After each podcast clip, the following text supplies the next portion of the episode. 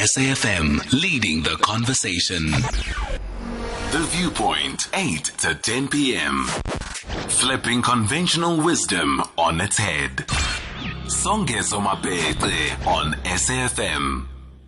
Good evening, Meneer Joost Strydom, head of the Orania movement. Hi, good afternoon, Songezo. Hope it's going uh, great with you guys. Does the sun not set in Orania? You're saying good afternoon. We're at night time here in Joburg, brother. Sun's always shining here, man. We appreciate that. Um, thank you for joining us. I know you were somewhat a little reluctant in a way to engage, and we, we, we would, given the email that I saw, I understand the reasons you advanced, but I think it is a nice time to have an engagement. I think we still, within the South African context, want to engage each other, however comfortable or uncomfortable it might be. And I'm saying this because I want us to predicate the conversation, and the listeners will indulge us on this. The Orania movement, or the nation state within South Africa, I don't know precisely what to call it, but everybody will get the sense as to what we are talking about the more we engage, what it stands for, what it does not stand for, because I'm sure you know there are many myths and misconceptions of and about Orania movement, and there's no better person to speak to than the people of Orania themselves through its head, Joost Strydom, for those who have just joined us. There will be questions which may be comfortable, and there will be questions that may be uncomfortable. I do, of course, want to say that whatever we do, let's always maintain respect for each other as we look to engage.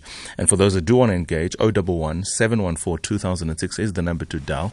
Otherwise, drop your voice notes, and Joost Strydom, who's the head of the Orania movement, will engage with him.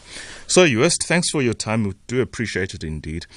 Just give us a history and context of this small Northern Cape town that of course, as I've mentioned, is quite well misunderstood in the broader South African context and narrative.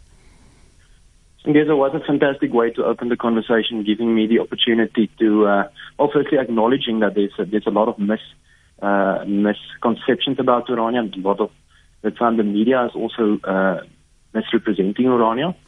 And that obviously leads to uh, a, a bit of a reluctancy to, to, to, to, to engage with the media. But in instances like this, where we are given a fair chance to explain our platform, it is, it is obviously fantastic to, uh, to take part.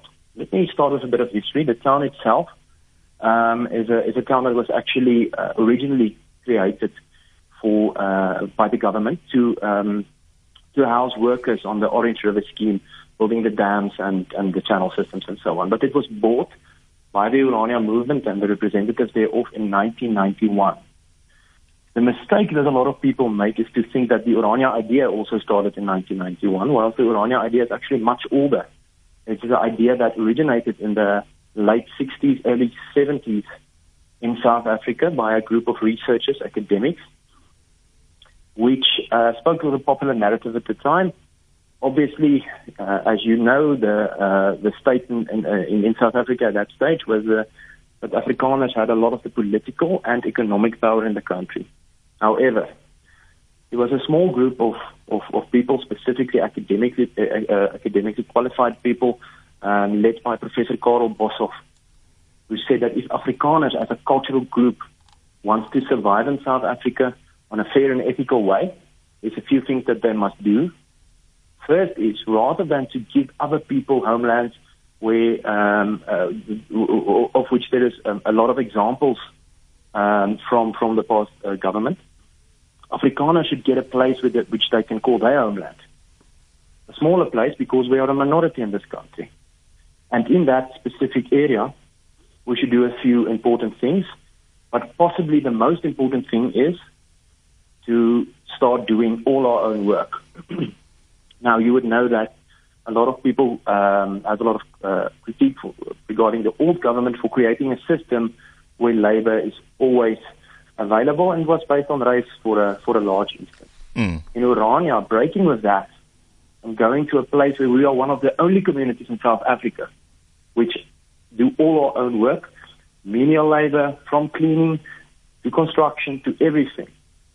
We say that not only do we have the right to be part of South Africa in terms of uh, the culture that we are living out here, we also have an ethical way to do it.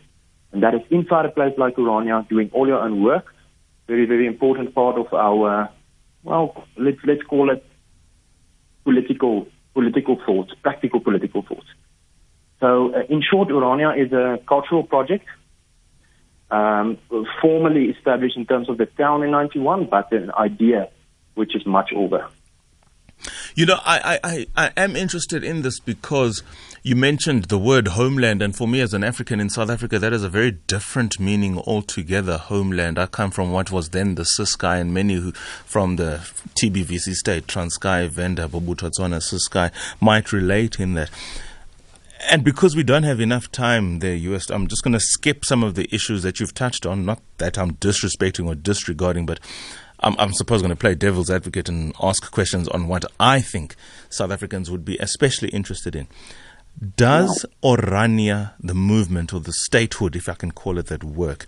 You're talking about a value chain that is all controlled from within, from labor, from your services, and your website says as much. Do you produce everything that you consume, or do you have access, or do you encourage access from the greater South Africa to come into Orania? How does it work? That's a, that's a very important question, uh, especially because we believe that um, Orania, inside of broader South Africa, we believe in a system that we call a community of communities. And that means in South Africa, in the way that we know it today, there will always be the need for things like economic trade, good relations, as Orania have a lot of good relations with different communities. But um, but production and trade is obviously important for a place like Orania, not only to produce things that we can sell to the outside world, but also be able to, to trade in, in, in the opposite direction with the value that we create inside to obviously buy products that someone else created. Um, regarding the labor question, I especially uh, or specifically referred to Armenia labor in the town. Mm um, and and things like uh, you know all the all the hard work, all all the dirty jobs and things like that. But regarding the value that you created with that labor, to buy in products that someone else produced, mm-hmm. um, that is definitely part of a strategy of a South African community of communities. 2118, Joost Strydom, head of Orania movement, is on the line, debunking the myths around Orania and engaging some of the uncomfortable truths in the broader South African context, but specifically of and for Orania. The movement and its head continue after the ad break. Johannesburg 714-2006. I've been in many social circles where this Orania, this Orania, that has been spoken of. This is as good a time to speak to Orania as it were after the break. SAFM leading the conversation. The Viewpoint, 8 to 10 p.m. Flipping conventional wisdom on its head. On SAFM. Certainly, Songezo Mapete on SAFM and Joost Strydom is also on SAFM here, the head of the Orania movement. Joost, let, let's talk about, because I fear we might run out of time, let's talk about what you would perceive as the success of Orania. What for the Afrikaners there, or for the community men and women there, is for them why they went to Orania and continue to stay in Orania and want Orania to persist, survive, and thrive? What an important question, and I am going to answer it in, uh, in different segments. I'm going to start with the things that the citizens of Orania will be. Obviously, being a town based on culture, that is something that we celebrate. It's something that we like to build out. We like to celebrate our religion. We like to celebrate our traditions. We like to um, celebrate our history. So that is an important aspect. Obviously, the, the, the fact that Orania is a well-run municipality, that Orania is a municipality that grows every year for the last six years with an average of 10%, uh, 10.5% in population. The fact that Orania is a, is a place where people can good, live good lives, where they are, they are mostly really happy and, uh, and they have business opportunities, economic opportunities. There's a lot of economic drivers and growth where they are safe, those are all important things, but there's, there's more than just that. Um, there's also the fact that most people that live in Orania regard Orania as a solution, not only for themselves, but as a, as a template for other communities. And I think that's a, a thing that drives a lot of the Afrikaners who live here to wake up every day and, you know, continue to build out the success story. There are certain things that's guaranteed in the South African Constitution in terms of rights. what we say in Orania is rights is good and an inclusive constitution, those are good. But rights never goes without responsibilities. And we want to encourage other municipalities, other communities to take up responsibilities when building out their own communities in the way that we do it. And uh, the first step that, that, that other communities should take is to take responsibility for their immediate environment, take responsibility for the institutions in the community, and so on. And there's very, very practical examples of that. The most famous one, uh, I would say, being Orania's relationship with the Xhosa town Nyameni in the Eastern Cape, where we said, we want to have a formal relationship with you guys. We want to visit you once a year. You can visit us once a year the, the, the requirements is not that we help each other financially, not that we develop each other's communities, because we want to spend our resources obviously on our own community. but we can help with ideas. We can help that community building out self-sufficiency on a local scale and grow their success story as a Xhosa community because uh, let me tell you what I believe. I believe that any notion of success in this country starts with recognition. and although the, the, the Constitution is inclusive and guarantees certain things, without recognition, South Africa will always stay a state in which there are very high levels of discomfort and disassociation and even hate. But when we start recognizing each other as communities, and that is the same recognition that we as Afrikaners want here in Orania, to be recognized for who we are spiritually in terms of our faith and our uh, language and our culture, we can give that recognition to other cultures as well. And that is a very, very important thing regarding Orania's success. Excellent. Let me take a call there for you, Joost. Uh, Mr. T, first time caller from the Northern Cape. Mr. T, good evening. Thank you so much for joining us. Your thoughts, please. Uh, good evening, uh, Mr. Songezo. Good evening to you, yours as well. Uh, just a quick one. Uh, I'm glad that this uh, interview is not hostile at all. Uh, I would have expected uh, some kind of hostile because Orania is portrayed as this uh, zombie area. But yeah, yeah, it looks so friendly, it sounds so friendly. But what would it take me to become a resident of Orania, Mr. Joost, if I may ask? Joost, stay well, on the line, Mr. T. Mr. T, yeah. stay on the line, please. Joost, respond, please. That is a very uh, easy but also very important question to ask and a very easy one to answer. Orania is for Afrikaners. So uh, if you want to become a citizen of Orania, anybody who wants to live in Orania should be an Afrikaner. We are building out our community as an Afrikaner community, um, as a cultural community that comes with certain values, things like our Christian faith, our uh, traditions. For example, the Day of the Covenant, which we celebrate tomorrow and um, a, a, lot of other things. But people who want to live in Orania should be Afrikaners because it's specifically an Afrikaner cultural community. Mr. T? Okay, okay, just the last one. Uh, speaking Afrikaans would then, in this context, not be enough uh, for, for me. Uh, being fluent in Afrikaans, uh, that would mean make me an Afrikaner. Uh, so uh, would, would, would, would, would speaking Zulu make me a Zulu, or would speaking Xhosa make me a Xhosa? Um, no, no, not really. Okay, thank you very much. I, I, I got your. It's, it's just a, a reserved Afrikaner town. Okay, now I got your uh, response. Thank you. Thank you so much, Thank Mr. T. Yes, let, us engage it. How, how, how do you define an Afrikaner? There is definitely within the Afrikaner community different definitions of what an Afrikaner is. For Orania's sake? We, we we have a, a, a system in Orania in place which demands certain things from a person who wants to come and live here. They go through a formal process. Let me explain why.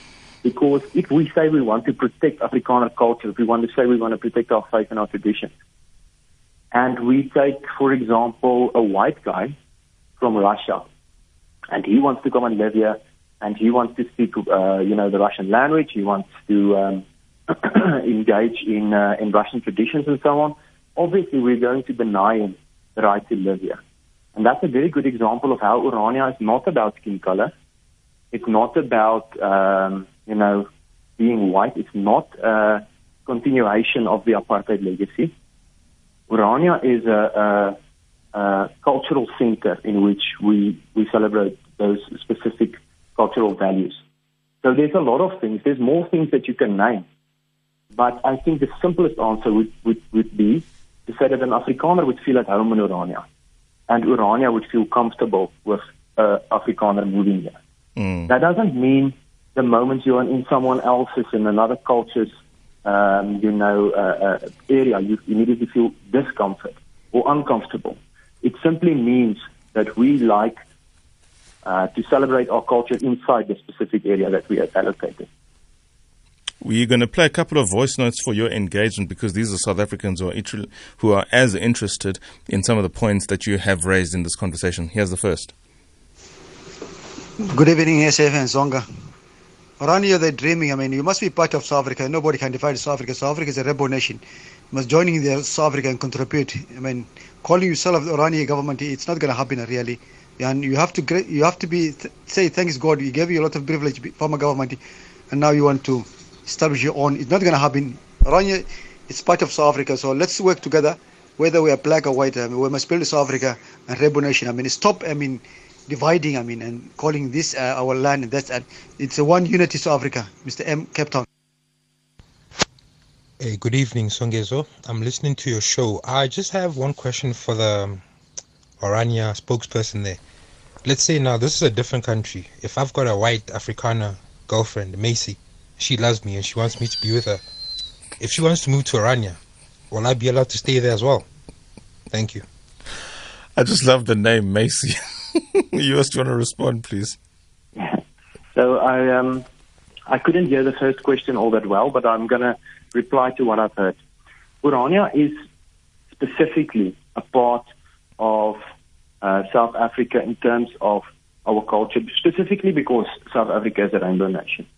The moment that you recognize that South Africa is a country made up out of different people, you must obviously recognize the differences in those people. And if you uh, recognize that, if we go and we say we recognize that there's differences between people, and we do not try to deny those differences, but we instead celebrate them. And that is, I think, what uh, the Rainbow Nation uh, prospect is supposed to be. If that is our lookout, we must, as we say that we uh, celebrate Khoisan culture or Zulu culture, we must also say we can celebrate uh, Afrikaner culture specifically because it is an inclusive country uh, where everybody has the right to live out their own culture and their own way of life. And the sum of all the of all the different communities is then uh, well what the, what the what the caller called a, a rainbow nation because we gave that mutual recognition. Regarding the second question, I think that is um, very similar to the to the first guy. Who can live in Orania? Afrikaners can live in Orania. But um, is that is that person then uh, um, is he giving up his personal identity uh, because of his girlfriend? Is he then an Afrikaner? Because Orania is an Afrikaner community. Here's what I think, and, and the gentleman raised a point that I'm equally interested in to engage, if you will, what constitutes residence there. And just answer yes or no because I'm getting to a point and I'm running for time. Would I be allowed to, let's say I'm driving from Cape Town to Johannesburg and I feel I need a rest station, will I be able to access your overnight facilities? Yes or no? Orania is not a gated community. We get visitors from all over the world, but from many communities in South Africa as well. You will be able to reside here. For how long? well, uh, that is a hard question to answer. I think our official um, panel has got uh, got a uh, time of a few weeks before a person that's living here is acknowledged as a as a permanent resident, and then you must go through the necessary processes. Sure. But staying a night or two, obviously, uh, p- uh, part of accommodation facilities is not something that we're going to chase you out. Uh, I'm, I'm asking these questions because the question that I am trying to understand or engage, certainly from the voice note, is here I am as Songezo, and I've made my decision in terms of the person that I love. In this household here in Pretoria, for argument's sake, Macy and I are of the view our fortunes as a people lie where? Lie in us going to Orania. That engages the culture, the language, the observance of the day tomorrow, and I just forget what you call it, I beg your pardon for that. Religion, as you practice it, I practice it. The only thing that I do not have that is the same as yours is my skin color. on what basis then, when you've cited the Constitution, is that a disqualifier for Yeah. me? Yet everything else is what should qualify me there. without a doubt, uh, without one one moment's doubt, I can I can tell you that you, no matter uh, you know who you are, you are welcome to go through the through the, the, the process for residency. Anybody can can apply, and they will be treated on merit and on the indication, uh, the truthful, bona fide indication that they are an Afrikaner and they are here to preserve and build out Afrikaner culture. But just um, just as that is true, that anybody can apply to live in Orania, it's also true that, and I'm not referring to you, I'm, I'm, mm. I'm, I'm in general referring to a lot of politicians or other people that have tested Orania. If a person with bad intentions intends to just prove a point, tries to get residency in Orania, living in Orania will not make you an Afrikaner as much as living me living in your house would not suddenly make me a part of your family but people do have the option to associate with cultural communities as they see fit. And um, that is really important to understand that I can come and live in your house. That won't that won't change me. Uh, you know who I am. That would uh, just make me a person living in your house. But that doesn't mean that you do not have the right to apply for for citizenship in Orania and go through the process. The real question is, would you want to? Are you there, Joost? Yeah, I mean, I can hear. Yeah, yeah, I can. No, um, it's a pity I can't engage further because I'm actually two minutes over time. But I'm going to have a conversation with you after the sort of break. But for those who have participated in this conversation, thank you so much for engaging. Thanks to you as well, Joost, for engaging. I'm sure you can give us access to the Orania movement for when next we want to engage on similar issues. You'll be more than happy to engage SFM, surely. Great. That would really be great. Thank you very much. Mr. Joost Strydom, head of the Orania movement. Beg your pardon, folks. We are three minutes behind, two minutes behind time this particular segment, so we might take news slightly after 22 hours as is normal schedule. Apologies for that. I had to get in this conversation and I tried our best. Bye bye.